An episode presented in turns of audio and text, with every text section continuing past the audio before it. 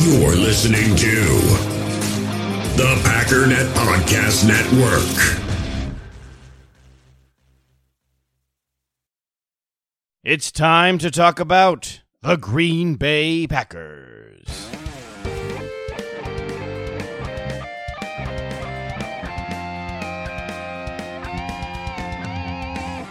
This is your Packers Update, the Daily Cheese, brought to you by Packernet.com. The Daily Cheese is a collaboration with the Packernet podcast, hosted by Ryan Schlip, the Pack Daddy, and I'm your host, JJ Lahey. Returning to the show today for the first time in a long time, we have the one and only Coach Brian Hahn here to answer the question what does a Joe Barry defense look like? Of course, all the hubbub right now is about J.J. Watt, star defensive end from the Houston Texans, who is now a free agent. Despite having no cap space at all, the Packers are still consistently one of the top three teams with the highest betting odds to land the former three time Defensive Player of the Year for several reasons. First, because he is a former Wisconsin Badger. The Packers were his favorite team as a kid. He still lives in Wisconsin. And of course, his wife does play professional soccer for the Chicago Red Stars. Also, high up on the list is another team that has no cap space, and that would be the Pittsburgh Steelers, where his little brothers TJ and Derek Watt play. I just got a listener question from Tobias Miller on Twitter. Hi, JJ. I got a quick question. Do you think a JJ Watt signing will be announced by any team before March 17th, or will he be signed when free agency period opens? Now, as a fellow JJ myself, of course, I am very qualified to answer all kinds of questions about Mr. JJ Watt. And it just so happens JJ Watt does not need to wait until free agency begins to come to an agreement with the team. Why is that? Well, an unrestricted free agent does have to wait until March 17, but Watt was released from his contract. So this is a very different situation from Corey Linsley and Aaron Jones, who were under contract, and now those contracts have expired. Watt is also not subject to waivers. He was not waived by the team. He was simply just released from his contract. He is not an employee of the NFL. Here's where it gets really tricky, though. The NFL has not announced yet what the salary cap number will be for 2021. Speculation is they could go all the way right up until the deadline before they make a final determination, which means teams have to get under the cap without really knowing what the cap is. Now, the lowest the cap could be is 175 million, so as long as you are below that, then you're free to do whatever you want and sign JJ Watt if you'd like to. However, most teams, and especially most contenders, would have to slash their roster a little bit to make room because if you don't make room, the NFL will do so for you. In addition to being penalized with fines and loss of draft picks, the NFL will also void contracts, beginning with the most recent ones signed, until you're underneath the cap. So that would mean the NFL would just come in and void JJ Watt's contract that he signed. So that does give a leg up to some of the teams who have the most cap space because they don't have to do as much work at a time when we don't even know what the salary cap will be yet. So here's a couple of teams that that would actually push up. The Indianapolis Colts have at least $62 million in cap space. A bit unlikely because since he was just released by the Texans, you would kind of think the last thing he'd want to do is stab them in the back by going to their biggest rival, who is not necessarily just one aging defensive end away from a Super Bowl run.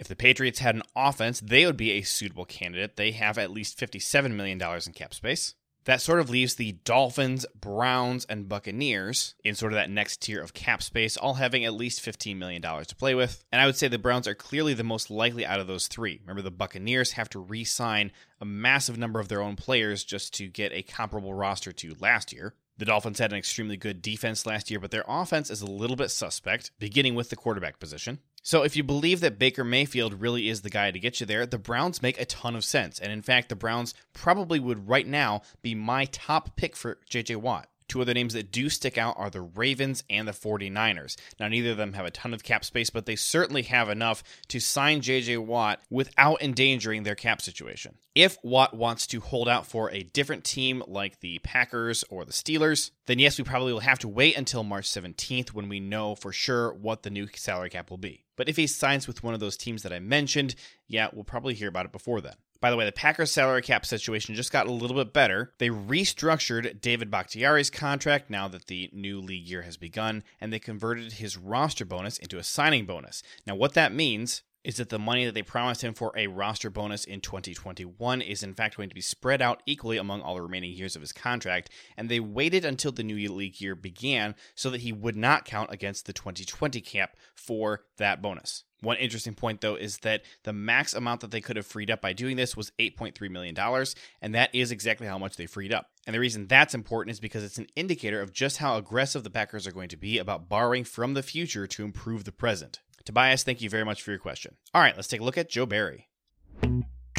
Well, here, back again on the show for the first time in what feels like forever, I got the one and only Coach Brian Hahn. Coach, welcome back to the Daily Cheese. Super glad to have you again. Dude, super excited to be back, man. You're right. It was a little bit of time, but I am super excited to be back and get rolling on this again. Hey, what have you been up to recently?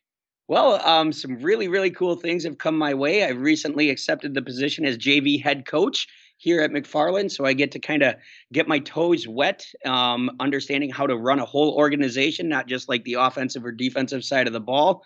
So I'll have my own organization to run and get some experience in that, and we'll see where it goes in the future. That's awesome. Congratulations, man. Really happy for you. Thanks, bud. Hey, let's talk about Joe Barry. Uh, this is a guy who, um, you know, he has not had the greatest success in the past as a defensive coordinator. He was defensive coordinator for two years for the Lions, two years for that team in Washington. You know, but that was a long time ago. So I got a few questions to ask you about, uh, you know, what does a Joe Barry defense look like? And then I want to get into some specifics of what does he do well and, you know, what has his defenses historically not done well. So one of the things I want to ask you about is uh, how he likes to use his linebackers in run defense. Yeah, his linebackers are going to be the linchpin. His inside linebackers will tell you everything about his defense. And I think you kind of touched on it a little bit saying he hasn't had the world's best success over in Detroit and again in Washington.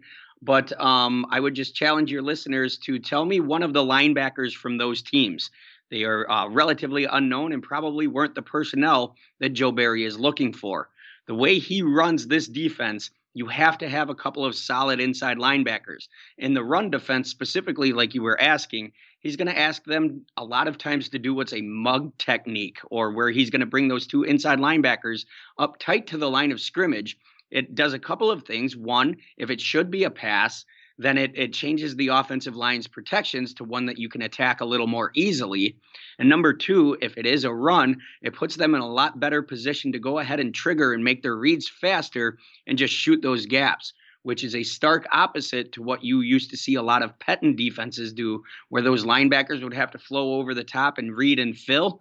Um, Barry's going to be a little bit more aggressive, I think, with those two inside backers.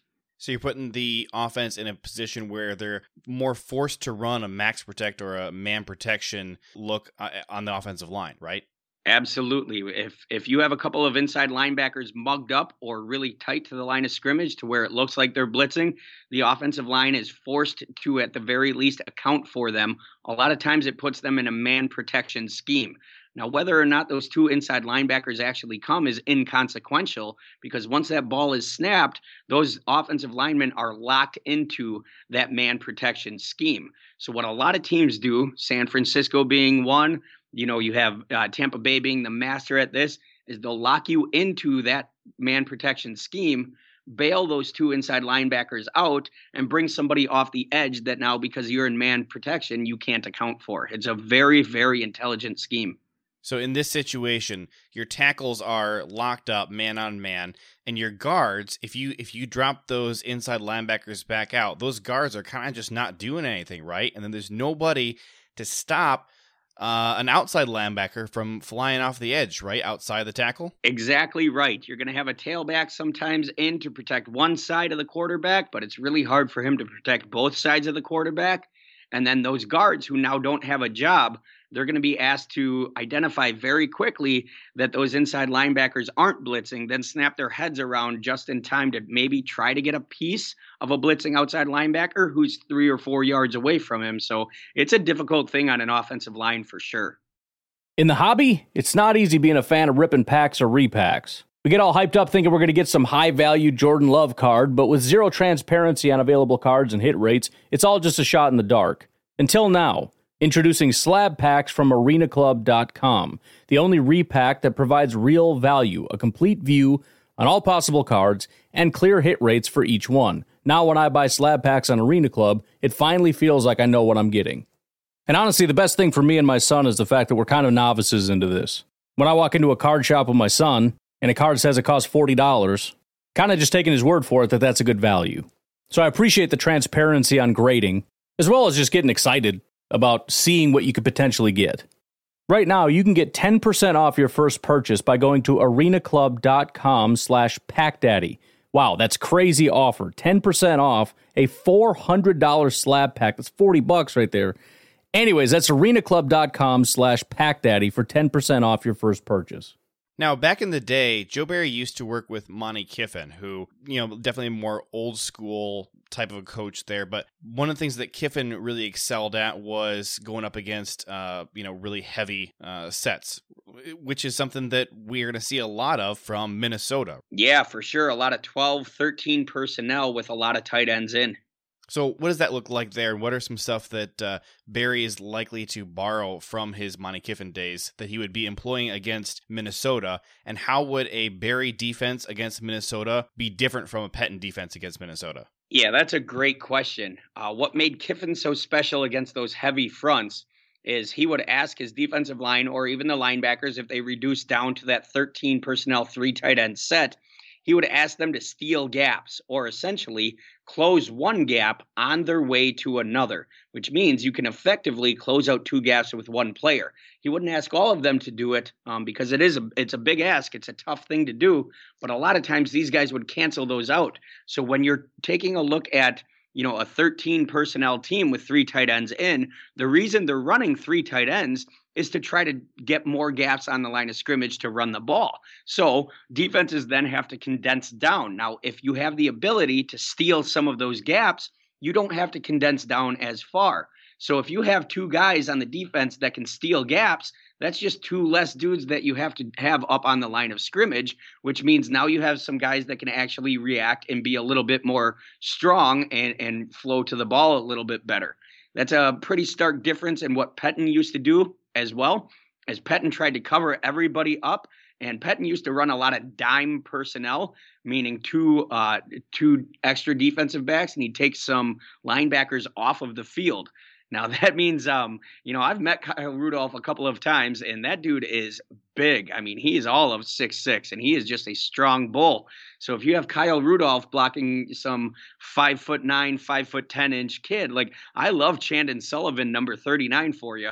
But if if Kyle Rudolph gets a clean release and gets to go block Chandon Sullivan, he's probably going to move him off the ball quite a bit. So my guess is you're going to see Joe Barry steal some of Kiffin's thought processes and get a lot heavier personnel in, probably four true linebackers in um, to combat some of that run game from teams like Minnesota would that mean that we would see the Packers outside linebackers actually playing more like outside linebackers as opposed to just being like a true edge rusher? Yeah, um, against heavier sets, I would not be surprised to see number 91 and either you know uh, Za'Darius or Gary in, in in a true outside linebacker role where they're outside of the tackle and not just coming off of the edge.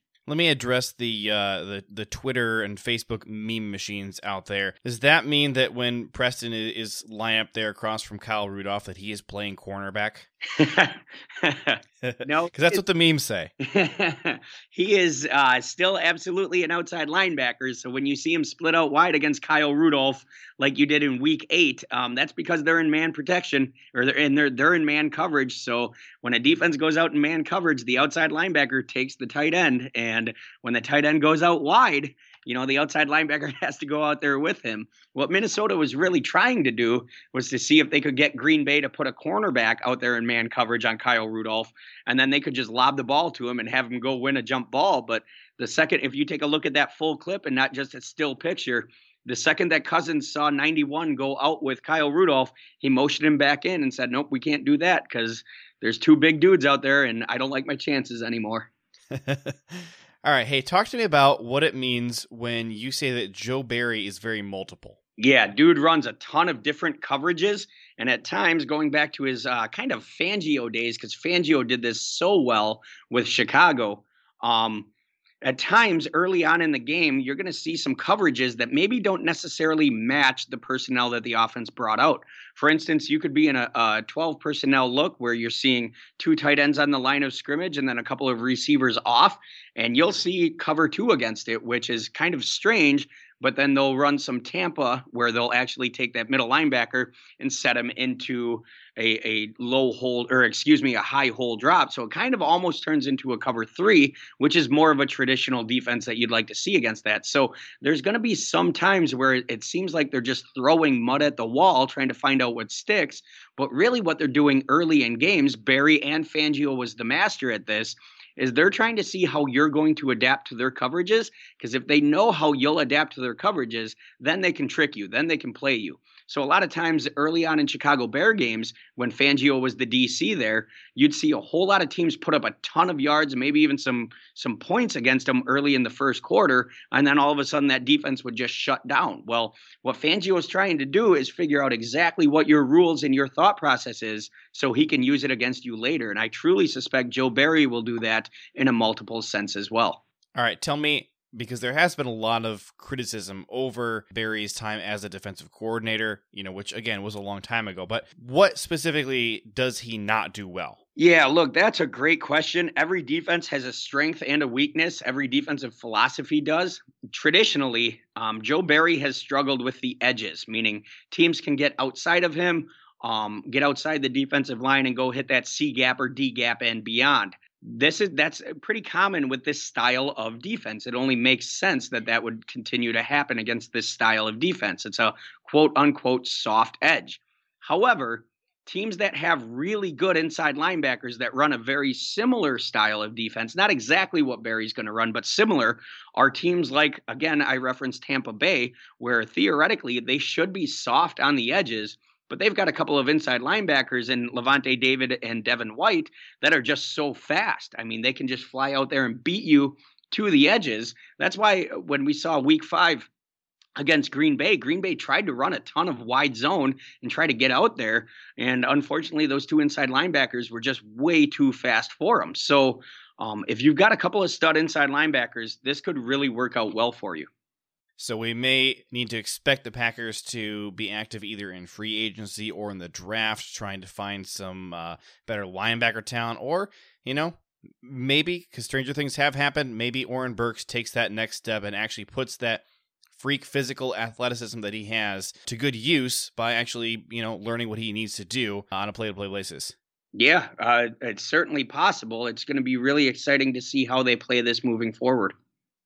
Hey, Coach, thank you so much for joining us on the show today. You got anything uh, fun coming up in this next year? I know that you uh, have spent time in, in different camps uh, that included guys like uh, Kyle Rudolph and some other Vikings, as well as uh, Jim Leonhard. You got any of those cool things coming up? Uh, yeah, thankfully, one thing that COVID didn't take away from us is the opportunity to kind of reach out to younger kids and share our love with football um, with them. So I've done a ton of of camps with younger kids with um, some pretty notable professional athletes. You mentioned, you know, Kyle Rudolph. We had, you know, Larry Fitzgerald and and and Mike Zimmer. I did a Randall Cobb camp back when he, he was in Green Bay and John Kuhn. Um, so some really fun stuff. The these guys are really really down to earth. They treat us really well. They treat the kids well. And I just got an invite here actually um, a little bit ago to go work in Aaron Jones camp up in Ash. Wow. This summer. So um maybe that's hope, I guess. Maybe that's some hope for uh, you Packer fans that he will be coming back in the green and gold. We'll see. Very cool. Hey, Coach, thank you so much for your time. Everybody go follow Coach on Twitter at Coach Hahn. Be sure to hit him up with questions or just listen to his awesome insights because he's a very, very smart dude. And uh, we always appreciate him. Big friend of the show. Uh, it's my pleasure, JJ. This is so much fun. It's good to do it again. Alrighty, that does it for today. For more in depth analysis and look at Packers strategy, make sure you're subscribed to the Packernet podcast, hosted by the Pack Daddy, Ryan Schlip. Keep up on all the Green Bay Packers news by going to packernet.com and follow the Packernet podcast on Facebook. My name is JJ Lahey. Please follow me on Twitter at JJ Lahey, L A H E Y. Subscribe to my other show, No Huddle Radio. And as always, this is the Daily Cheese, your Green Bay Packers news update.